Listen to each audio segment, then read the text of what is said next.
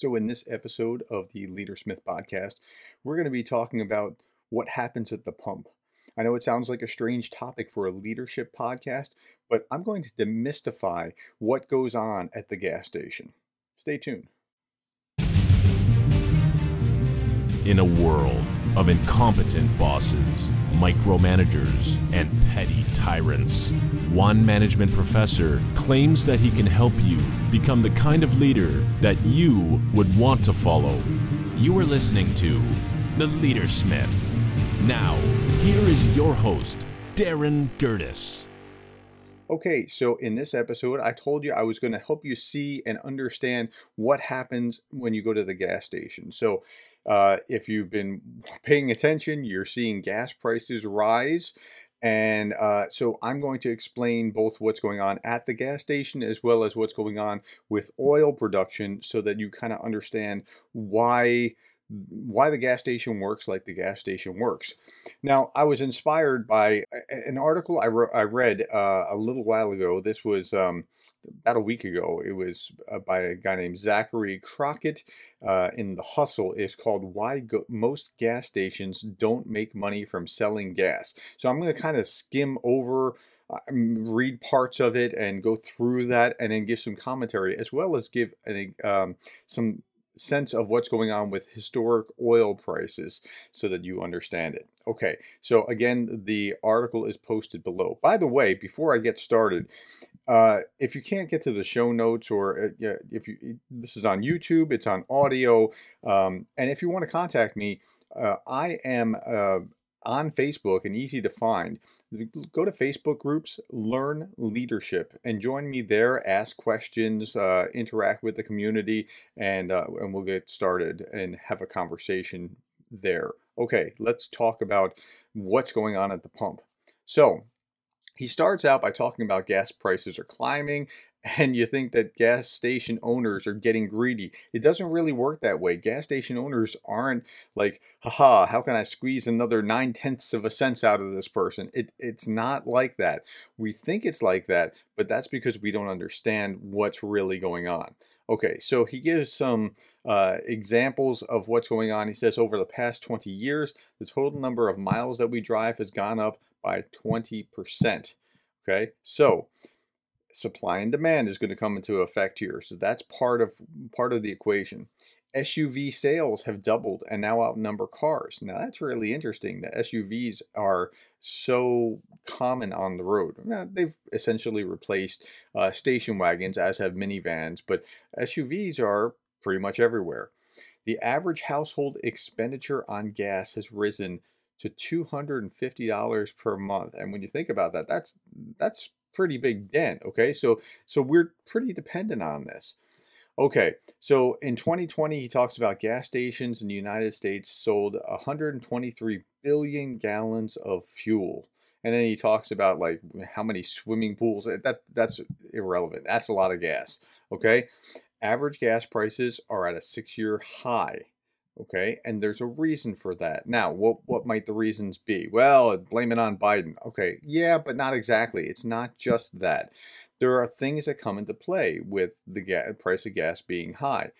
Um, so let's talk about the, the the price of gas first before we go through the rest of the article and, and how the gas station actually works and makes its money. So a number of things will have an impact. The first is supply and demand. So we have supply, we have demand, and at that cross, that's where where it is. And if one curve shifts one way or the other, then we're going to see a change. Okay, let's just take this basically. What happened recently in supply and demand in the United States? And here you can blame Biden. Go ahead, say I blame Biden. It's it's all right. Um, what actually has happened is that we have, in both the Trump and Biden administration, sent out lots of extra money that people didn't have before, and now they feel a bit richer. They did that with the CARES Act and the other two, those acts that were intended to bolster people during the pandemic. Okay, so now people have thousands of dollars more money than they had before. Some spent it on rent and utilities and things along those lines. Other people just have more money. And so now you have more money chasing fewer items. Or, so for example, for me, Um, I feel it at the grocery store, but here's where I really feel it.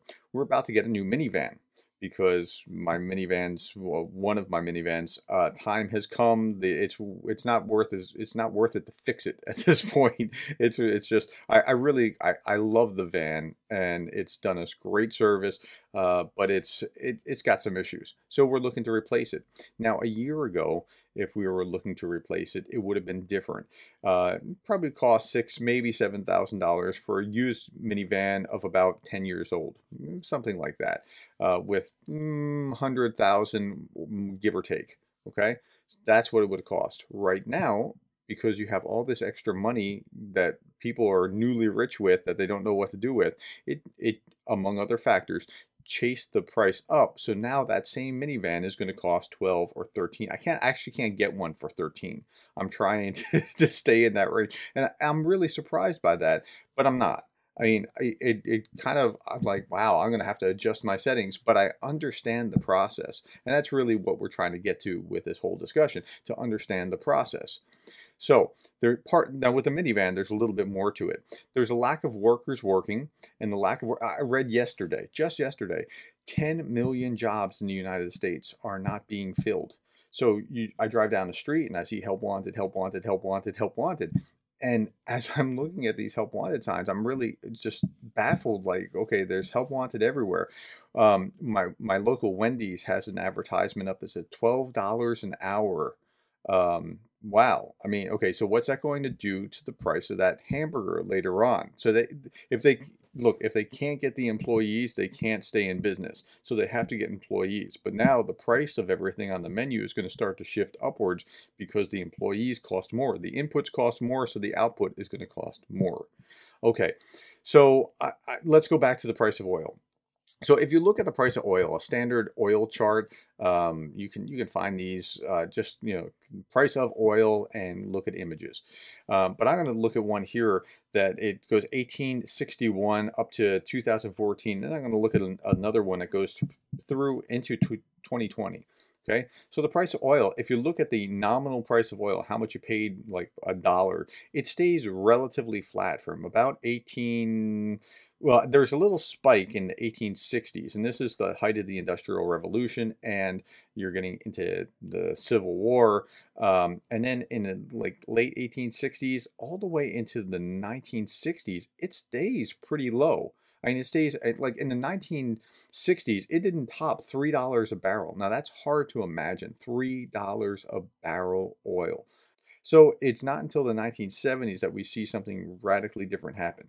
So let's go back 1861. If you look at real dollar prices, cons consistent dollar prices, you see some shocks from the 1860s to the 1880s, something like that, and then it stays under under 40, probably under 35. Um, somewhere between 15 and 35 in real dollars, consistent dollars, but it still stays pretty low. Okay, then we get to the 1970s and what happens?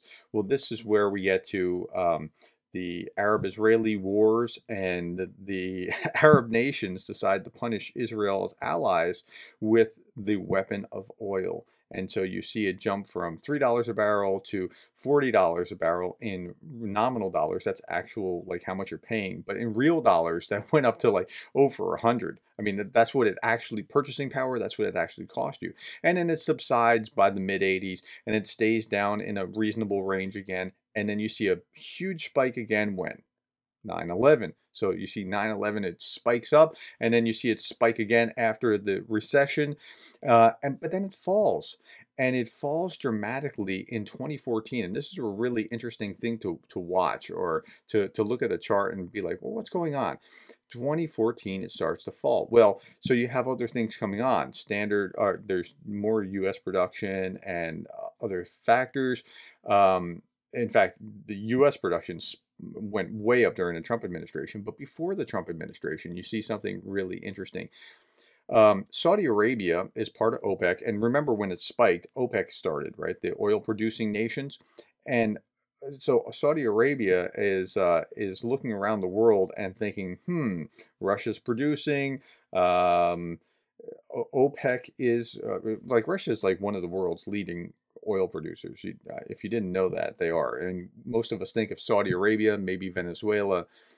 But we're fracking in the United States. We're starting to get that movement starting to perfect that and saudi arabia dropped production now when you drop production or, or sorry increase production and when you increase production it drops the price and when you drop the price, that oil flows out cheaper, so it's not as profitable in some places. And when they did that, they did that intentionally, understanding that they were going to put a hurt into U.S. fracking because it fracking is really not profitable until a certain level, and then they dropped it below that level. And it also, as a benefit, hurt ISIS, who they don't really like ISIS. I mean, we think of the Middle East as monolithic; they're just you know, all Muslim, Arab, whatever, they see huge distinctions between the type of Muslim, Sunni or Shia, or even within Sunni, what type of Muslim they are, or whether they're Arab or Persian or something else. At any rate, so Saudi Arabia was using this as a weapon, and you see this huge drop in uh, in 2014 as a consequence. Okay, and then you see another huge drop in 2020. You know what happened there was really fascinating. So the price of oil, there was such a glut, and this is because of COVID.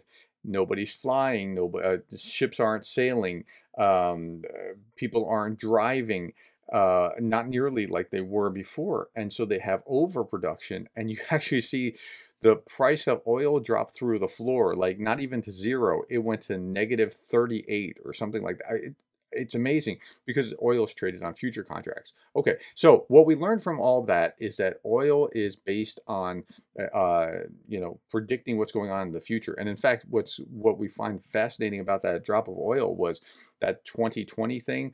Um, the U.S. Energy Information Service predicted that it would just be a standard flat thing going on from 2020. They couldn't see COVID coming and couldn't predict that this is what was going to happen. Um, and but COVID came. And when COVID came, things changed. Okay, so we know that the price of oil is based on a number of factors. Supply and demand is the big one, but you could have wars influence it, as you did with Iraq. Both times you'd see variations. You could have uh, national, you know, big crises like 9/11 or uh, the 2008 crash. In fact, just before 2008, you know everything was starting to inflate right? So uh, not just real estate but other things and the price of oil went up and with the crash it went way down. Okay so that's the price of oil and how that works. How does it work at the gas pump? Okay so the business model of the gas station isn't what you think it is. They're not like trying to sell the most gas. Where are gas stations located? They they really they're they're really choosy about their real estate Okay, they try to find you know major intersections just off a highway, uh, very populated area in town, and then you'll see like three of them clustered on the same intersection. Like, wouldn't you want to be away from everybody else? Nope, you want to be there. You don't want to be out in the sticks away from everybody else because what you really want is um, just like Walmart they want the rotation they want people coming through but it, they don't want the people coming through just for the gas and that's the really funny counterintuitive thing. The business model of the gas station it just it doesn't make sense until you think about it. Okay so gas stations on gas they barely make any money. I mean they have such small margins it it's it's almost laughable. Um, and so that that right there is the first thing. Um, so they have to have customers come in, and they make a few cents on each transaction. Uh, it's not a lot, and even when the price of oil is going up or the the price at the pump is going up, the price of at the pump is going up in tandem with the price of oil. They don't really have control over that, and they don't want to go too far because that could become a problem. In reality, most of them are individual operators or they're franchisees. It's, I mean, it's it's one or the other. They're, I mean, this is not like it's it's usually not Shell Corporation or Exxon Corporation. They got out of that business because the big companies realized this is a really crappy business to be in. It it just doesn't work very well. So they got out, and it's franchisees and independent operators. Um, now, net margins. Now, what the net, if you're not familiar with that term, net margin means what you make after it's all said and done. Okay, so for gas stations, it's incredibly low. Um, it's 1.4 percent, which means like you're you're getting a penny, maybe two on a dollar. That's that's not a lot. Now, the average across all industries okay, is about seven seven percent, eight percent, something in that neighborhood. That's across all industries, and so we we look at big business like oh greedy big business how bad you're just gouging and pillaging. No they're they're generally not. They're generally making by on just not a lot of margin. In fact Walmart I saw a um, uh, something the other day on, on Walmart and how much they make and margin uh, this was a, a charter statistic um, where it was like it was 3.2% or something like that. Walmart makes very little margin on everything they sell, but they sell a lot of it. And so they they don't they only make let's say 3 cents on the dollar with you know every trip that you take to Walmart, you spend $100, well they're only making 3 bucks. But you're back tomorrow spending another $50 and you're back 2 days later spending another $100 and right so they're they're making their money in rotation or, or velocity, I guess is, is a better way of saying it. Um, so grocery stores make terrible profits. Um, and and if you understand that they make even worse profits than grocery stores, you, you almost feel bad for the gas station for selling gas. Now, they're dependent on somebody bringing them gas that they sell. It's not like they're making the gas in the back room somewhere. So it's the pipeline, it's the process, it's the refinery, it's all that that's going into this. And so by the time that you are paying for your $3 and change gas, um, so here he gives a breakdown in the article and i thought it was really well done so let's say that your local gas station is charging you $3.18 Okay, here's where the money goes. So the first 51% of that, $1.63 out of that 318 is going just to crude oil prices. Okay, and so as that fluctuates up and down, that's going to have an impact at the gas station. That's how that works largely. Now, refining is going to be another 55 cents Okay, that's going to be another 17%. Taxes are another 17%, give or take. I mean, it depends on what state you live in. If you live in Massachusetts or New Jersey, it might be different than somewhere else. But taxes are going to be another 55%. Transport, now think about transport. Transport is going to be another 8%. You got to get it there in, in trucks, right? You've seen the fuel trucks come there. Now, there are fewer fuel trucks running because there's there it's harder to get people to actually work because certain industries have been hard, hit harder, and it costs more to run the fuel tanks. So that's probably up a little bit, and then you finally get to a markup of let's say seven percent. 7% on $3.18 per gallon is going to be only 20 cents. Now, if you get that 20 cents, now you get to start to pay your overhead of running the the gas station, paying your employees, uh, paying your real estate taxes, and, and everything else that you have to do to keep yourself in business. So gas stations get that. Mm, I don't know how much, 20 cents on that, and maybe they're going to get 5 cents when it's all said and done. That's actual profit. So it's really not a lot that they're going to profit. So stop thinking of gas stations, just like we need to stop thinking about corporations as these greedy, uh, these corporations that are just making so much stop. I mean, they're making very little off a lot of service. Okay, so same thing with the gas stations. Now, how do gas stations make money? Um, well, before we answer that, let's talk about this.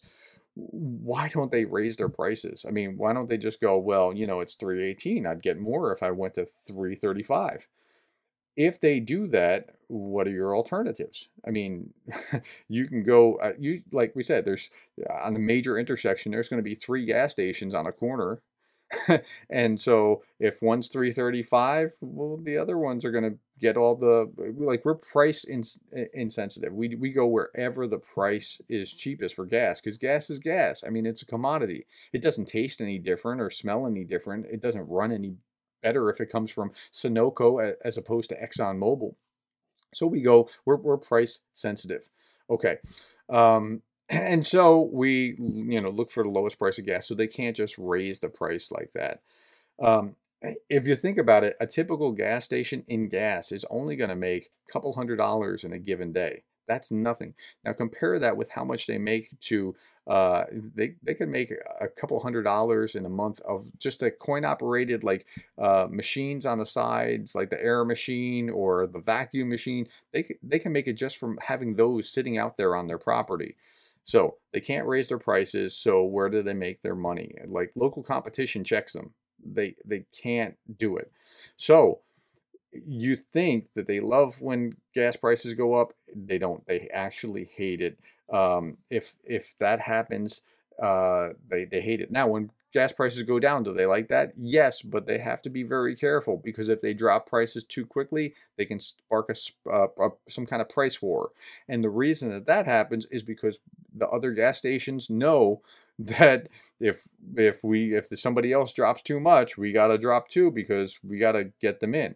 But why did they have to get them in even when they're making so little money or even when they're losing that money on that? Well, because gas stations are convenience stores, and that is really their business model. The selling gas is only a ploy to get you there to the convenience store where we can charge very high margins for other things. Now, notice I didn't say a grocery store. Grocery stores have terrible uh, margins. The uh, grocery stores are they're, they're, they're like gas stations. They're, they're just barely better than gas stations in their margins. But convenience stores, oh, that's where the money is, right? Some convenience stores have tremendous gross items because they're convenience stores, because you're paying for the convenience. So it could be 50% or more in profit. If you go and buy a candy bar at Walmart, it's going to be a very different experience than if you buy a candy bar at the local convenience store or gas station. The candy bar at the convenience store may have a markup of 51% or more. Okay, bottled drinks at 44%, salty snacks at 39%, um, milk at 31%. So it's going to be much higher. So the idea is have people stop to get gas and go in, pay for their gas, and while they're paying for their gas, eh, maybe I'm hungry. Maybe I'll get one of those hot dogs that are perpetually running on the on the grill, or maybe I'll get a Slurpee or uh, a bag of chips or whatever. Okay, so that's what they're hoping that you're going to do. The trick is that now most people have credit cards and most people use the credit card at the pump. Hopefully, you have a nice bath station, uh, bathroom and in the gas station, we know that your bathrooms are kept clean, and so we're like, yeah, I got to go to the bathroom. That's an incentive. They they want to have clean bathrooms, believe it or not, because if they can drag you into the bathroom, you're likely to buy on the way out. Convenience stores, unfortunately, are also crime magnets and are very prone to being robbed, so that becomes a problem. Um, other trends are things like natural gas getting cheaper and electric vehicles. And so some are equipping themselves with the electric vehicle charging station, but there's only 1% of the population that uses an electric vehicle. And that costs $100,000 to put in the electric vehicle charging station. So it's a really tough thing. Uh, another negative factor for them is you got to, I mean, you got to pay for prime real estate if you want to run a gas station. I mean, if you're out in the sticks in the middle of nowhere, uh, uh, assuming that you're the only game in town, that may work, right? But if you're if you're just on in a bad, you know, bad location, just off somewhere in the middle of nowhere, but there's lots of others in town, you're you're not going to get a lot of revenue. So you have to pay for prime real estate and real estate costs. So it, there are a lot of factors that go into what's going on here with why you're paying what you're paying at the pump. Um, just a couple last things. When we think about how the model operates, and again, the model is come and get gas, and then hopefully you'll come in and go buy something in the convenience store uh, at a greatly inflated markup. Again, bathrooms are a big draw, and if you can go, if you can get somebody to go in because they go to the bathroom about 20 22% something like that are going to make a purchase. So you want them to come in and use that. Uh, and then the last thing and this is just a fun fact what is going on with the why is it 3 18th and 9 tenths? Well this is this goes back to congress as all things that make little sense do. So 9 tenths uh, about a century ago. He says uh, when gas was at 15 cents a gallon. Isn't that amazing? 15 cents a gallon. Can you even wrap your mind around paying 15 cents a gallon gas? About a century ago, when gas was 15 cents a gallon, the government levied a tax of a fraction of a cent. So that tax was nine tenths. So now it's irrelevant today, but gas station owners have kept it around because it makes prices look slightly better. Okay, so nine tenths, whatever. I mean, I don't, I don't know how they even measure that, but that's where that came from. Okay, so what does all of that have to do with leadership? Well, it's exactly this. And uh, while it's about gas station and how that works, you have to understand as a leader how the world works, why things work the way they do, and um, in order to be as effective as possible. And just knowing how the business model works helps you see things that you wouldn't even relate to this. Like you're going to think about what we talked about here when you go to Walgreens and think about the markup there and why Walgreens are on most on, on more there are more Walgreens on on corners that are convenient to other places as opposed to where the shopping center is. And then you're going to start seeing the dynamics because and here's our quotation for contemplation for today the more you know, the more you see. That's from Aldous Huxley. I don't normally quote him, but that's a good quote. The more you know, the more that you see. And if you start to see this here, you'll start to see and transfer it elsewhere. And as Steve Jobs was talking about, look, all you're doing is making comparisons between this and that all over the place. And that's how you create new knowledge. Okay. So I'm trying to help you be a more effective leader by understanding the world more clearly. So I hope that helps you demystify what's going on at the pump, how oil production works, how the gas stations uh, price, um, you know, the, the gas at the pump. And I hope it helps you become the kind of leader that you would want to follow. Hey, listen, if you like this episode, let me know. Join my Facebook group. It's uh, Facebook groups and learn leadership. And, and let me know. Sound off. Tell me what you'd like to hear about. Thanks for your time.